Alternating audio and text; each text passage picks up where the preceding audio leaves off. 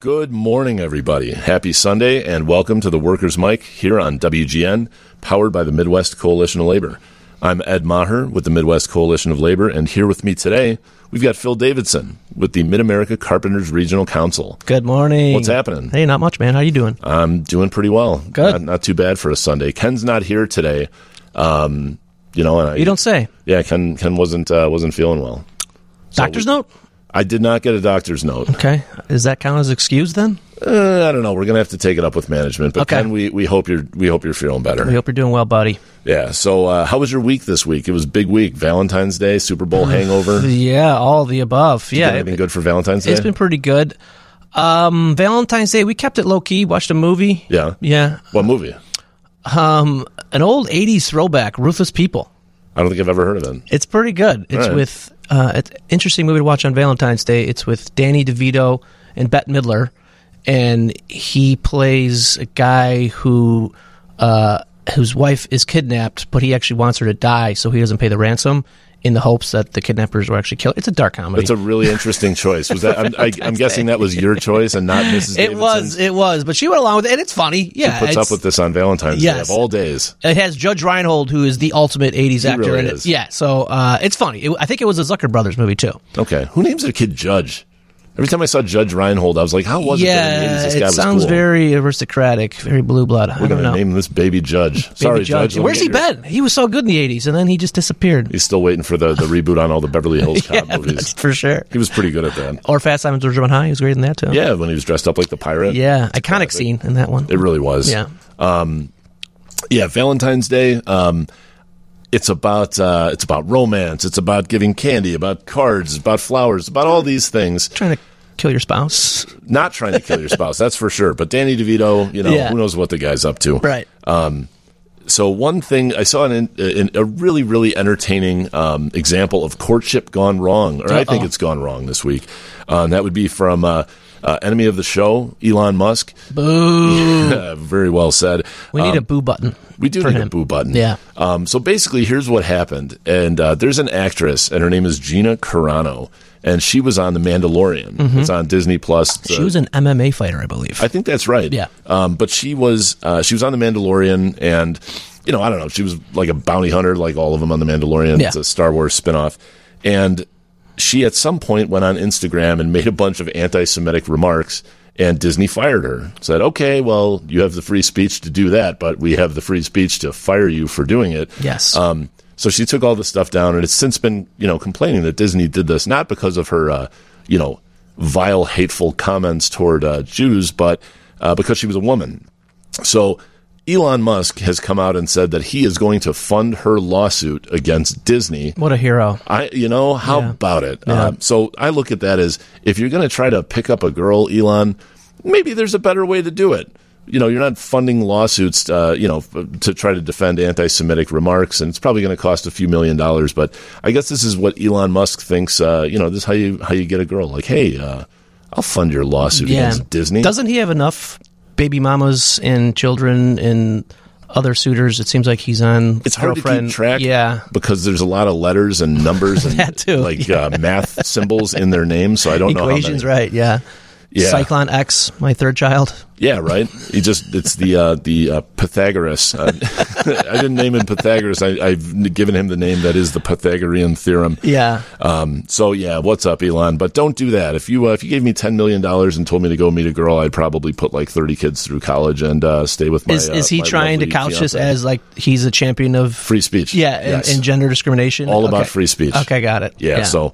Um, yeah, that's Valentine's Day gone wrong, but uh, it makes your your terrible choice of movies seem a little bit less offensive, Phil. Thank so you, thank you. you. Just use that with uh, with the missus if she's still upset. I got a reprieve you. for that one. Be like, you know, there's somebody who did it worse than me. Yeah, look at this guy over here.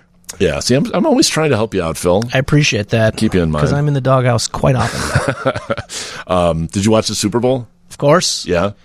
First half was a little rough, but it got exciting in the second half. Yeah, yeah. yeah. I like the Arnold Schwarzenegger commercial. Anything involving yeah. Arnold is, uh, is gold to me. Yeah, and the the Duncan Ben Affleck, that was pretty clever. It was yeah, good. Yeah. I'm a I'm a, a well-known hater of Tom Brady, but he was in a couple commercials, and he was pretty funny. Yeah. So I never thought I'd say anything positive about Tom Brady, but there it is, and it may never happen again. Yeah. he. I mean, he didn't have to deliver much on camera. He just right. like a couple lines there, but yeah, he sold them well. So one of the big things that I saw coming out of the Super Bowl, uh, and we'll talk about this, I think, a little bit later with our guest who's coming in, um, that's B J Levy from the Chicago Federation of Musicians, yeah. is that um, the halftime performer doesn't actually get paid. You get a promotion budget to, like, yes. build the stage, pay your backup dancers, have the people who, like, rush out there and put everything together really quickly. But the performer themselves, Usher in this case, doesn't get paid. Do you know what's the reasoning behind that? I mean, there's so much money in the Super Bowl. Who even cares? Like, throw another million bucks to the budget. I don't, I, I think it's a matter of uh, principle. From what I understand, it's just they get so much exposure that, yeah. that the N F L figures people should be lined up yeah. wanting this job, and they can get top-tier sure. talent who will do it for nothing, so yes. that's what they do. Yeah, he's going to parlay this into tens, if not hundreds of millions of dollars. Well, Usher. right, yeah. yeah, but someone who doesn't make their money based on the exposure is uh, the cheerleaders. Mm. So cheerleaders for N F L teams, I uh, read an article this week, and I forget where it was, but it was really, really interesting, and basically what they said was that N F L teams um, pay their cheerleaders between seventy-five dollars to one hundred fifty dollars per game. And that includes the three hours of the game, five hours before the game that they have to be at the stadium, and then two three-hour rehearsals each week. So it all comes out to around five dollars an hour. And if they wear the wrong yoga pants to rehearsals or forget their yoga mat or whatever, they get fined. They get money taken out of their pay. Um, wow. So there, yeah, there were a couple of... Um, A couple of teams, it was the uh, Oakland Raiders, or the, uh, the Las Vegas Raiders, I guess now, um, the Cincinnati Bengals, and the Buffalo Bills, who the cheerleaders have sued their teams, and the teams have all settled out of court. This is insane. I mean, is there collusion going on between the different teams? Like, there's a set rate that you're going to pay cheerleaders? It's like, obviously, the Dallas Cowboys are worth six billion dollars. Right. You're not going to pay them a little bit more. In addition to, there's been so much about, I mean, basically sex trafficking for those poor cheerleaders, and that Uh, it was a couple years ago with the Minnesota Vikings. That's right. Remember on the on the on the yacht there, and it, you know, obviously, there's a lot of opportunity for them to be discriminated against and be sexually harassed, and you're not going to pay them anymore. I mean, I, I can't believe the N F L didn't learn their lesson on that. I mean, it's right unfathomable. Yeah, no, honestly, but it's uh, it's crazy to see these these folks, and with Dallas particularly. They have to do a calendar, a cheerleader calendar, yes. right? Yeah. And the cheerleaders don't get paid. They don't get the money it, on that right? either? Oh yeah. They, think of the money that, that you make selling a calendar of N F L cheerleaders. Yeah. And they don't, they're the cheerleaders, and they don't get paid for it. Um, so I don't know. I mean, I guess it's just one of those things, again, where they figure we can get uh, a lot of different people who will do this for nothing. Yeah. So that's pretty much what we're gonna what we're gonna do it for. But they have filed a suit? Yeah, there okay. there have been three teams so far that have filed lawsuits, and those three have all been settled. Okay, um, you know, and they've gotten some back pay and things like that. But yeah. uh, it's still nothing near, nothing anywhere near, you know, what you'd think that they'd be getting paid. But specifically, the um, the Oakland or the, the Las Vegas Raiders, Las Vegas Raiders, yeah, their pay broke down to around five dollars an hour. That's five dollars an hour to be an N F L cheerleader. Are, are the Bears the only team without cheerleaders? Um, I don't know. That's a good question. I think there have got to be others. I mean, the cold yeah. weather teams have got to really struggle. Yeah. I wonder what Staley the Bear, who runs around and does awesome things, I wonder what he makes. My favorite mascot is Benny the Bull. Benny the Bull's an outstanding Benny solid. Mascot. Yeah. He's always up to no good. Very athletic. Really is. Yeah. You wouldn't think that about a bull like that, but he yeah, he's spry. Yeah. To the flip dunk, the yeah, trampoline flip absolutely. dunk, which yeah. I may have tried a couple times in my younger How'd years. How'd that go for you? Not well. Okay. It didn't go well. It went about as poorly as you can imagine. As bad as Kevin trying to play basketball with his child? You know, I think we got to throw a shout-out to Kevin. It's uh, an up-and-comer in the Chicago hoop scene that some people may be familiar yes. with by the name of Kevin McDonough. He's been sidelined for a couple weeks with an injury. He's playing basketball with his daughter, and uh, you know, we wish you the best, Kevin McDonough. Yeah, we hope you will sorry, be back Kev. on the court uh, real, real soon. So um, I'll tell you what, we have a really, really interesting guest today, and I'm yeah. excited to hear more from him. Um, it's B J Levy from the Chicago Federation of Musicians. Yeah, and, Musicians uh, Union. Yeah, so we've got some uh, some messages from our kind, wonderful sponsors, and after that we'll be back with B J Levy, so please stick with us right here on seven twenty W G N. You're listening to The Worker's Mic, powered by the Midwest Coalition of Labor, and sponsored by Megant Financial, Premise Health, and Voya Financial. All right, welcome back, everybody, to The Worker's Mic here on seven twenty W G N. I'm Ed Maher, here with Phil Davidson, and uh, as we said in the first segment, we are very, very psyched to have uh, B J Levy here. B J is the president of Musicians Local ten two oh eight, so welcome to the show, B J. Uh, it's great to be here, guys. Thank you. Good to well, see you, B J. Yeah, it's great to have you. So um, you're with Musicians Local ten two oh eight, um, yeah. also known as the Chicago Federation of Musicians, is that right? That's correct, yeah. So I would imagine... uh, that there are probably a lot of folks out there that don't know much about union musicians. So tell us a little bit about the Chicago Federation of Musicians. Thanks. I'd love to. Yeah, so we're Local ten two oh eight of the American Federation of Musicians. We're the Chicago Federation of Musicians. We've been around for one hundred twenty-four years, so we're an old union. Mm-hmm. Um, there were actually, so Local ten two oh eight is a merged union. So there was a white musicians union, Local ten, and there was a black musicians union, Local two oh eight. No kidding. That's right. So the, the it was heavily segregated, as you know. Uh, the Black Musicians Union was actually the first and the largest of those segregated locals. They were all over the country. Wow. We merged in nineteen sixty-seven. It's a, it's a very interesting uh, story, one that we're just really learning about now. The history of that is is complex, mm-hmm. as, as you might expect. But coincides with the civil rights movement. That's right. Yeah, yeah there was a, there were a, there were two factions of musicians in Local two oh eight. There were the older musicians who wanted to keep their union, and there were the younger musicians who really wanted that equality. And they wanted that merger with Local ten. So it's something we're studying right now. There's actually a historian that's doing um, a biography of one of our famous past presidents, James Petrillo. You, mm-hmm. might, you know, the Petrillo band show. Music show, yeah. Yeah, that's right. So yeah. that, that's James Petrillo. That's our, our our past president. He was president here in Chicago in the nineteen twenties. No kidding. I learned yeah. something today. yeah, that's yeah. right. And then he became president of the Federation in uh, nineteen forty. And he's quite famous for having called a recording strike during the Second World War. So uh, he was very concerned about um, recorded music, uh, jukeboxes in particular, replacing what was live music at the time in, mm-hmm. in, in every in every bar and theater and, and room. So he shut down recording for two years, and it was a big deal. I have a, a telegram from Roosevelt back at the hall telling him to cut it out. Huh. Yeah. Hey, knock it off. That's right. We're in a war here. Right. But out of that strike came uh, our Music Performance Trust Fund, which is a fund that provides music uh, all over the country to the tune of millions of dollars, and also our pension fund later was split off. So it was uh, what happened was, so for every what we call phonograph records back mm-hmm. in the day, for every phonograph record, every tape, every C D later on, there was a fraction of a penny that went into this Music Performance Trust Fund, and it ended up being, you know, millions of dollars as a result. Really? Because that hard sale, hard copy sales of music has always been very important to our union. So that's something we can talk about because streaming has changed things. Yeah. Oh, so who do you guys represent exactly? So, yeah, all of the major performance venues in Chicago, the Chicago Symphony Orchestra, the Lyric mm-hmm. Opera Orchestra, uh, the Chicago Sinfonietta, um, the Elgin Symphony, uh, out at the Illinois Philharmonic Orchestra, and we've just recently organized the Rockford Symphony. Okay. Uh, so that's our, our jurisdiction goes all the way out to Iowa, basically, but Rockford is really the practical limit. Um, uh, so all the recording that happens in Chicago, all of the major theaters, including the Marriott Theater up in Lincolnshire, the Drury Lane out in Oak Brook, mm-hmm. uh, the Paramount Theater in, in Aurora. So when you go to hear entertainment, when you go to buy a ticket to hear music, that's our guys, our, our men and women. Yeah, I, I was telling you before I became familiar with it, um, you know, working at a union for, for many, many years.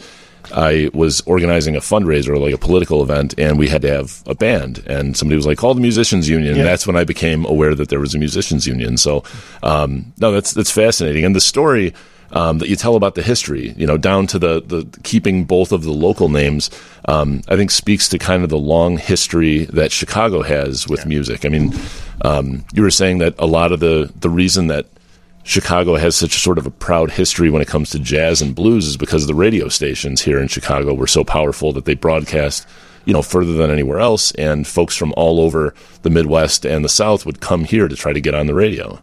Yes, that's true, it, and it made Chicago a, a mecca for music as a result, because yes, all of the all of the best musicians from the South, from all over the Midwest, from from anywhere that wanted to broadcast all the way to the East Coast, basically, they came here to record. So, you know, even country music was a, was a, Chicago was a big country music town, and mm-hmm. still is to to to a degree. There's there's of course, you know, a lot of country musicians here, but you know the the blues came up from the South, so that was that was a Southern invention. But the electric blues, especially harmonica blues, that's a Chicago thing that happened yeah. here. Uh, gospel music, uh, Thomas Dorsey was the person. You know, what we, what modern gospel music that was born in Chicago. House music right. is a more recent invention. That's a Chicago invention, and it's world world famous. And hip hop in general, uh, you know, that, that's that's been here for many years. So there's there's all of these different musics, and of course, you know, our, our orchestral scene is storied. The Chicago Symphony Orchestra, the Lyric Opera Orchestra are world-class institutions. That's for sure. That's right. And when, when people, uh, for a long time, whenever people ask me what my favorite musical is or if I like musicals, I always say my favorite musical is the Blues Brothers. Yeah. Yeah, I would agree with that. You know, I think uh, that, that sums up Chicago and kind of the sound of Chicago uh, to me. So how did you, uh, or first off, I guess, how many members um, are in the Chicago Federation of Musicians? So nearly two thousand members right now. Okay. And then how long have you been a musician? How long have you been with the union? I was a professional musician for about twenty years. I mean, you can count a, a few extra if you count my first job, which is bugler for the V F W. Um, but yeah. I'll was, count it. Okay, good. So it's more like thirty then. Right on. Um, yeah, that was a good gig. They picked me up uh, at school, and I, I got out of school for the afternoon. They gave me ten dollars. And I got to hang out with old people. I had never heard old people curse before. They have the, words that I don't even know what they mean. I know. But they were great guys. And uh, the, the, the gentleman who folded the flag, he cried every time he folded the flag and handed it to a widow. It was really it was really something for me to see and really great to be around those guys. But playing a bugle when it's uh, negative twenty outside in Indiana turns out to be very difficult. Yeah. I can imagine. Yeah, yeah, you start conditions. Playing it kind of quickly. That's like, right. Slow yeah. it down, kid. So then you, But then you became a trumpet player? That's right. So I was a trumpet player. I studied, um, I have a bachelor's in music performance from Indiana University, and I have a master's in jazz studies from DePaul University. Um, yeah, I, I was a theater musician almost full-time, so I did a lot of things. I played in big bands. I was what you call a commercial trumpet player, so there's orchestral, there's commercial, there's jazz. So jazz generally falls under commercial. I was a commercial lead player, so I generally played the first part on um, on Broadway shows. So I was fortunate to play on over fifty productions here in Chicago. Wow. A lot of them at the Marriott Theater, many downtown as well, like, um, say, Wicked, mm-hmm. uh, The Color Purple, uh, My Fair Lady. Lots of really, really... It's what I wanted to do. My my band director, uh, Bob Medworth from high school, he brought us up here to see Phantom of the Opera. He, so I'm from Brazil, Indiana, which is near Terre yep. Haute. Um, brought us up here to see Phantom of the Opera. It was probably nineteen ninety or ninety-one. And we saw it at the Auditorium Theater. And I remember looking down in the pit and saying, that's what I want to do for a living. And we actually recently went to see a show at the Auditorium Theater together. It was really a nice That's night. Cool. So you stayed in touch yeah. with the teacher. Oh, yeah. He's very formative in my life. We've talked a lot about that on the show. We had um, you know, some folks from the um, Illinois Educators or Education Association last uh, maybe two weeks ago, and uh, we were talking about how every now and then you'll bump into a teacher who has a lasting impact on yeah. your life. So that's interesting. He put you put you on your path. Yeah. Do the do the musicians in your union?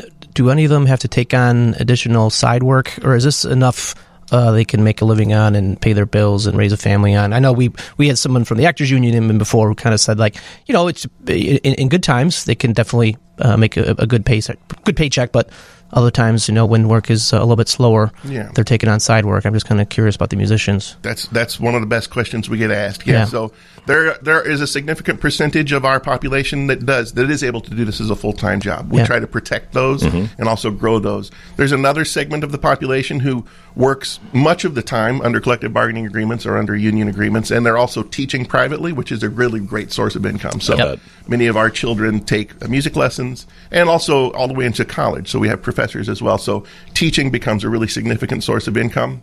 And then there's another smaller portion of our population that does work day jobs.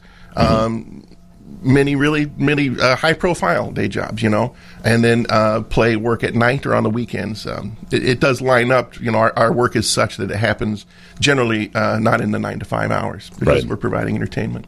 I've got a question for you. Is there an instrument, like in an orchestra, what's the easiest instrument in the whole orchestra where you could be really good oh. at it and people are still kind of just like, yeah, yeah. Oh. Really good. Not the trumpet. I think it's the tuba. That's my guess. I'm guessing tuba. I love. I always cheer for the tuba players because I don't think anybody else does. But uh, tuba does have a great sound, yes. Yeah. Oh, yeah, we got a great tuba. We have so many great tuba players here in Chicago, but uh, our, our gentleman at the Chicago Symphony Orchestra named Gene Picorni, yeah. oh, he's one of my heroes. So I could get in very big trouble for trying to... Yeah. All right, it's probably, let's not answer this question. But I will say this, at the... High the triangle. There's on, yeah, the triangle, we'll just say that. Well, you, Leonard, there's a there's a video of Leonard Bernstein yelling at a triangle player for not getting it right, but okay. at the highest level, you know, certainly some instruments uh, maybe... don't have the muscular input that, that other inputs that other uh, instruments do, but at the highest level, they're all equally difficult yeah. to play perfectly all the time. I can imagine. Yeah. Okay. Um, well, I'll tell you what, we've got a lot to talk about. And for those uh, of you who are just tuning in, we're talking to B J Levy here from the Chicago Federation of Musicians. Um, we've got to take a quick break, but when we come back, um, we're going to talk about, uh, you've got negotiations going on nationwide yeah. for the musicians union, just like the actors and the writers and every the directors, producers did, not the producers, um, last summer. Uh, so we've got a lot to talk about, and then some really, really interesting organizing uh, that you've got going on for uh, hip-hop artists. So yeah. uh, if you're just tuning in, stick around, but we'll be back right after these messages with more Workers Mike on seven twenty W G N. You're listening to The Worker's Mic, powered by the Midwest Coalition of Labor and sponsored by Megant Financial, Premise Health, and Voya Financial. Welcome back, everybody, to The Worker's Mic here on seven twenty W G N. I'm Ed Maher, here with Phil Davidson and B J Levy, the president of the Chicago Federation of Musicians. So welcome back, everybody. And uh, in the last segment, we were talking a little bit about um, the Musicians Union and the history of music in Chicago. Um, but you guys have a lot going on, and we, we've got to cover all this. Um, it's very important stuff. So uh, first, I want to talk about the nationwide negotiations that are going on with the Musicians, Musicians Union. I seem to be having trouble with that word today. It's a tough one. It's a tricky one. It is. But uh, I should have gotten my eight hours last night. um, but... We're all familiar with the actors' strike, the writers' strike that went on last summer, but um, you know, it sounds like there's there's a real struggle for a contract here for the musicians as well. So uh, tell us a little bit more about it. Thanks, Ed. Yeah, so we have ongoing negotiations um, on our motion picture agreements, so mm-hmm. soundtracks for movies, and uh, later on we'll work on the television side of things. But yeah, uh, soundtracks for movies, and, and this is it's such a huge topic because, you know, we, we add the emotional content generally to movies. So I always tell people to think about Star Wars. What would that be like without music? That's a good point. It would, you know, so that's an orchestra. And that was the group of uh, Los Angeles musicians on the last three movies in particular. Um, so, yeah, at, at the national negotiations, of course, it's ongoing. So I can't go into great detail, but I can tell you that, you know, what, what we're concerned about is residual um, structure. Yeah. Um, you know, that, that really makes up uh, about seventy-five percent in many cases of, of, of the pay for musicians traditionally. Yep. So when a motion picture was recorded, um, you know, there would be uh, there would be the picture itself, and then if it goes to D V D uh, mm-hmm. or if it goes to cable, if it goes to these um, secondary markets, what we call. So we have the Film Musicians sec- Secondary Market Fund, and the musicians would receive another payment for that. So the difference between uh, a subscription video on demand, which we call S V O D, um, is that there's a one-time payment generally. Okay. Uh-huh. So, you know, the, the company it makes subscription money on that every month. It's something like, so The Mandalorian, another Star Wars product. Right. So the musicians are paid once for that, but um, the, the companies, the, the, the producers and the, the, the recording companies make money on that forever as long right. as it's yeah. up. So it's similar to the problems that the actors and writers oh, are having. Yes, yes. yes and a big part of the reason the streamers don't want to put out viewership numbers and yes. things like exactly. that. Exactly. So those yeah. residual payments have dwindled. Yes, have dwindled. Yeah. yeah. So, and because the, the, the business model has changed, and it's across the music industry, streaming really changed things, not only yeah. for us, but for media companies, for, for photographers. Um, it's really changed things overnight almost. And so we're catching up, but that's part of the negotiations. Another part is A I, which is another thing that the writers and the actors were both um, concerned about. For us, it's a matter of um, so consent, credit, and compensation are the three C's of this. So we want to make sure that they're not taking our product and creating a virtual musician, right? Uh, which, which the, the technology is on the verge of happening. No question, and yeah. it's not it's certainly not beyond them to do it. I mean, they uh, one of the big things in the actors' strike was uh, that they could hire someone for a day and or a half a day even, um, get their likeness, get their voice, and then come up with like an A I model of yes. that person and cast them for the rest of the production, and the, the worker would get a half day, but they would appear in a production, which is, it sounds insane, but it's really happening. Yes, we don't want that to happen for the clarinet player I on agree. the soundtrack. No. And especially the tuba player. Especially the tuba. are, are, or are, tuba. Are many of the soundtracks recorded here in Chicago, or is it mostly New York and L A where those are recorded? Like, do your members participate in a lot of those soundtracks? Uh, most of the motion picture soundtracks happen in L A or, or New York. New York also does a lot of television. We do some television, so okay. um, this is this is this kind of plays into the legislation that we're proposing. But mm-hmm. um, the last major motion picture soundtrack I believe that was recorded here was the Lincoln soundtrack. That was Chicago Symphony Orchestra. Okay. Oh. Uh, that was a really big deal for us. Yeah, so, but yeah, yeah, and, it, and also a beautiful soundtrack. Uh, yeah, so listen to it. For the last what ten or fifteen years, especially since uh, CineSpace opened up on the South Side, there's Chicago Police, Chicago. Chicago Fire, uh, Empire. There are all these shows uh, that are being filmed in Chicago. So they're filmed in Chicago. The actors do well. The st- the I A T S E, like the you know the cinematographers, all these groups are getting work out of it, but they're farming out the the uh, soundtracks to New York and L A. Is that right? That's correct. Yeah. Okay. So tell us a little bit about the legislation. You're trying to, you know, keep a little bit of the work here in Chicago. That's right. We're trying. Well, so. You know, producers and directors really love our city because we have a beautiful, very photogenic city. Mm-hmm. But what we want to remind them is that Chicago also has a sound. And well said. Thank you very much. We're we're proud of our musicians here. We're proud of like the history that we discussed before. And so yeah, when these when these uh, shows come here to produce, uh, we want them to stay here and do the, the soundtrack recording here. We ha- did have a lot of musicians that performed on Empire. Uh, we were we were sad to see that show end, but we don't, we don't want this to be a one off. So yes, we're proposing the Music and Musicians Tax Credits and Jobs Act of twenty twenty-four. That's going to go before this legislature. We'll be down in Springfield on April ninth.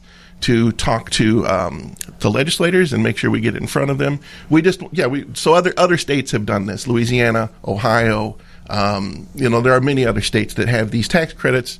It's it's a, it's a way to entice uh, the producers to come here and do their production.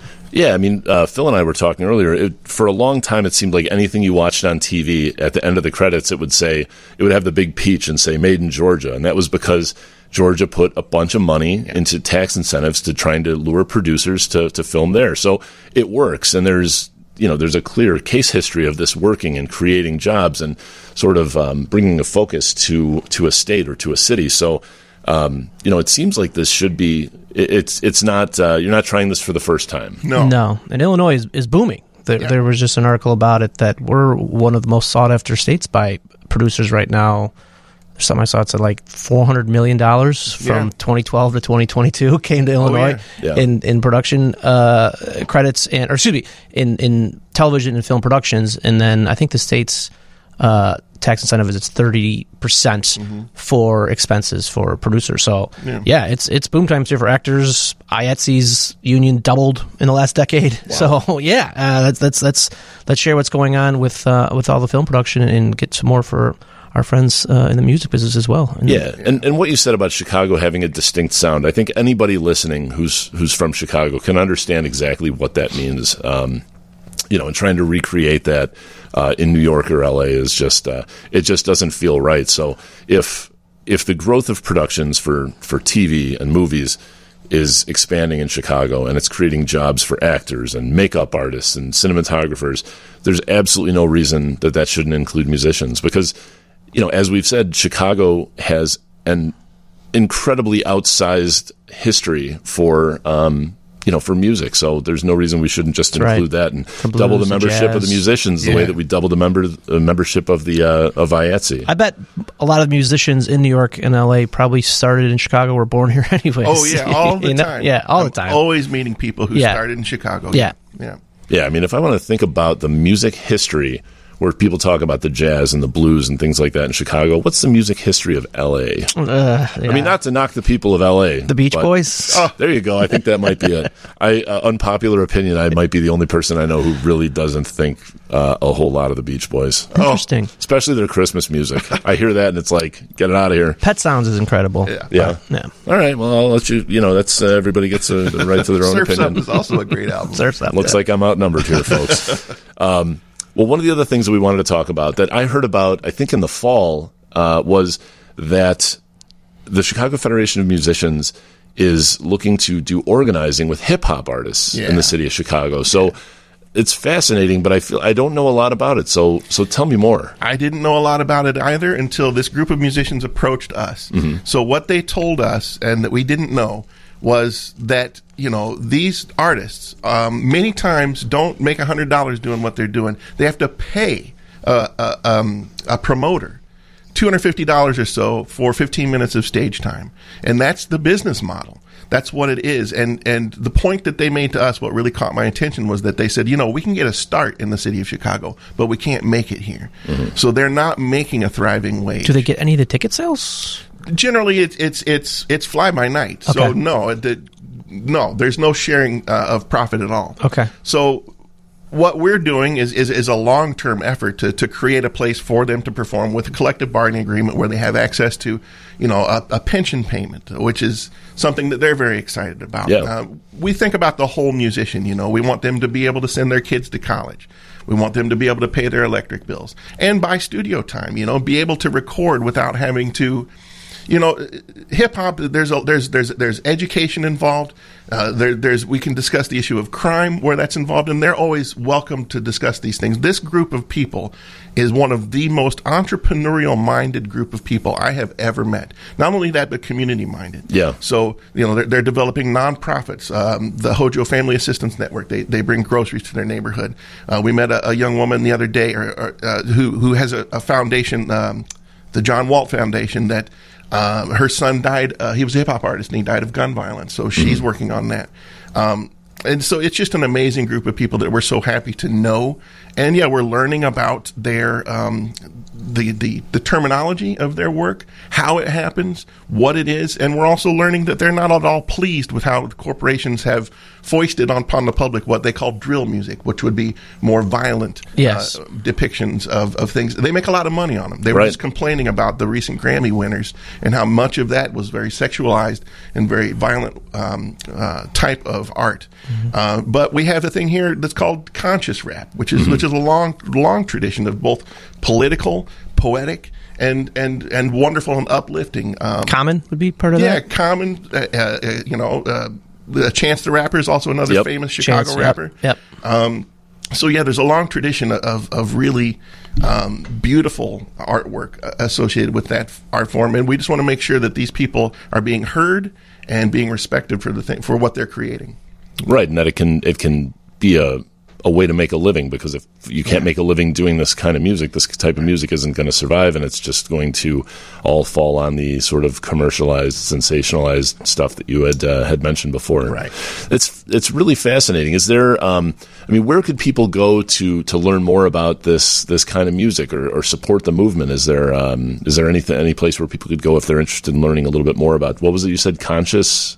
Conscious rap. Conscious yeah. rap. Well, th- that's just a term. Yeah. Um, but yeah, we're developing all of that infrastructure now right. for people to come to. So within the next few months or so, we'll be ha- we'll be having that on our website, and we'll also have some more media available for uh, for people in that way. Well, I mean, cool. it's it's it's an, an awesome effort, because around the Super Bowl, we talk about how the Super Bowl performers don't get paid, right? Uh, like Usher didn't get paid for his halftime show. He got like a fifteen million dollars budget for people to move the stage and sure. all the production value. But the upside for him in that is he's going to launch a tour and it's going to sell out. He's going to yeah. sell a bunch of albums. He has a whole bunch of work out there that people are going to see, and they're just going to buy into that. So he's going to make a lot of dollars of expososure. Exactly. Yeah. yeah. You were saying about one hundred million dollars yeah. of exposure comes out to, Phil. Yeah. Um, but somebody trying to make it and having to pay two hundred fifty dollars right. bucks for fifteen minutes of stage time, and the best they can hope for is what? To stand uh, stand out in the crowd and talk to people and have a Q R right. code leading to their music. It's, Get a mixtape, yeah. It doesn't work that way for, for new artists. So, um, you know, kudos to you for trying to trying to help, um, you know, find a better way to do this. Thanks, yeah. man. That, that exposure term is something we've been fighting for years, because yeah. people die of exposure. It's, right. it's it's it's it's not something of much value to a side musician. And where Usher is concerned, yes, he didn't make money, but the musicians that you saw on stage did get paid. Okay, all we right. Make, we make sure of that. All right, that's um, good to know. Yeah. But yeah, so exposure is worth nothing to us. Yeah. You know, what we need we need to be able to send our kids to school. We want to retire one day. We're whole people. We are human beings.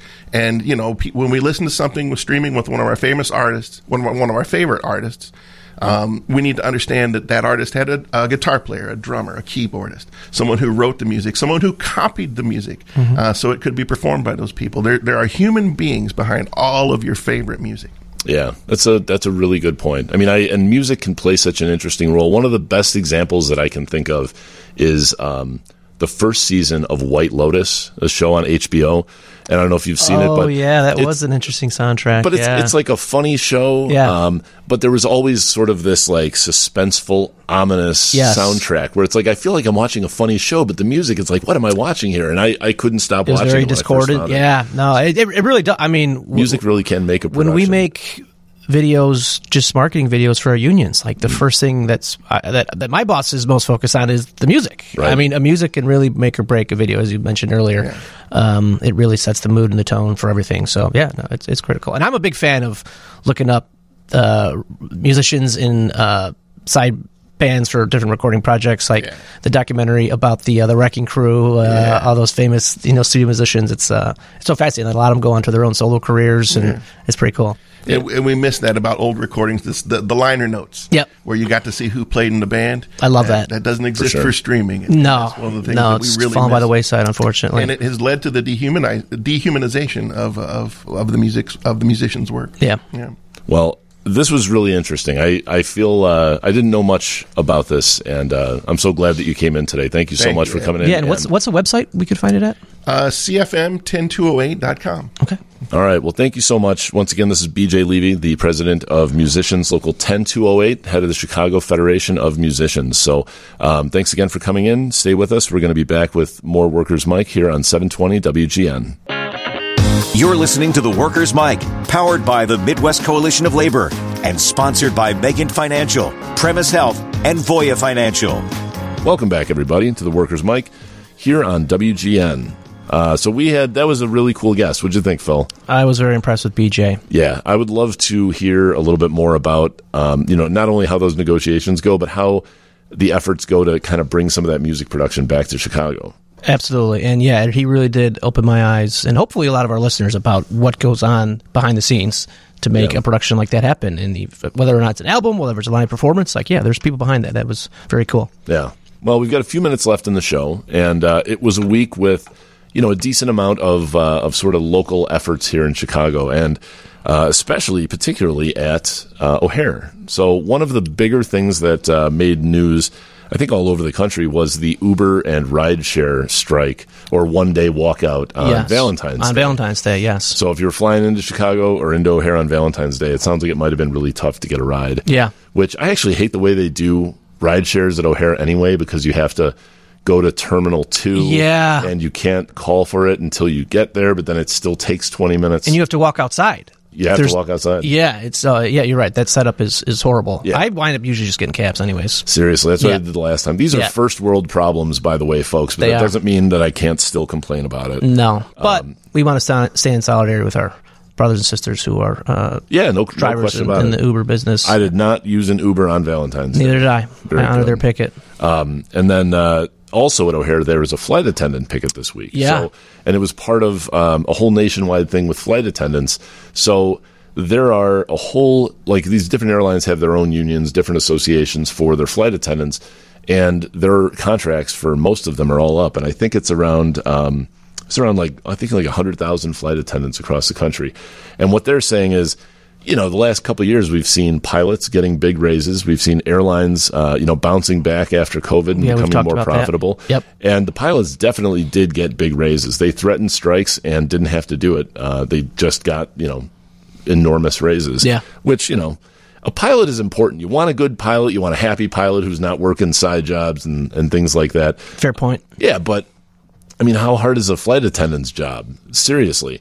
What do they have to put up with? Yeah, especially... Um, post-COVID. Seriously. That's a very good point, Phil. Mm-hmm. I mean, when did you ever see videos of of airline passengers acting that way until COVID? Until no. they had to wear a mask, and then they thought they could just, you know, punch people and it just go completely bonkers. Soil themselves in their seats. Yeah. Yeah. That was a popular one. Seeing that a lot these days, yeah. You know, it seems like it's really, uh, that one's on the uptick. Yeah. And having police called in on passengers. Yeah. And not to mention just... How, how big of slobs we've all become. Remember, you would dress up to get on an airplane, and now people just come in in their Bermuda shorts. And I wear you know. I wear like gym attire on yeah. the plane. I try to dress as comfortably as possible. Yeah, um, yeah. The people definitely. It was a it was a thing. You put on a suit and tie. You brought the kids. You put a fancy little Easter hat on the kid. You Absolutely, know, you're gonna look good on the airplane, kid. And I think because we've uh, we've lost some decorum there. I think people are like, whatever, I don't care about these people serving me, and they feel like they can speak down to them and fight with them, and they're just trying to do their jobs, you know. Right. These flight attendants didn't set policy on masks. They're just doing, they're, they're following F F A rules, you know. So the beef for a lot of these flight attendants is that the pay and benefits have gone down a lot since nine eleven. Yes. Um, and they, you know, the airlines did this to pilots as well. Pilots have been able to recover, but uh, flight attendants really have kind of struggled. But it's also... the structure of how they get paid, because a flight attendant doesn't start getting paid until they close the door. So they fly to the airport, or fly to the airport, they drive to the airport, they go through security, they wait at the gate, they stand there, to get, they get coffee, they help everybody get on the plane. They're not getting paid for any of that time, and then they close the door, and that's when they get paid. That's when the clock starts. Right. It's from when the door closes to the door opens. Um, so for, you know, like a twelve-hour process of getting to the airport to getting home, they might be getting paid for, I don't know, six hours.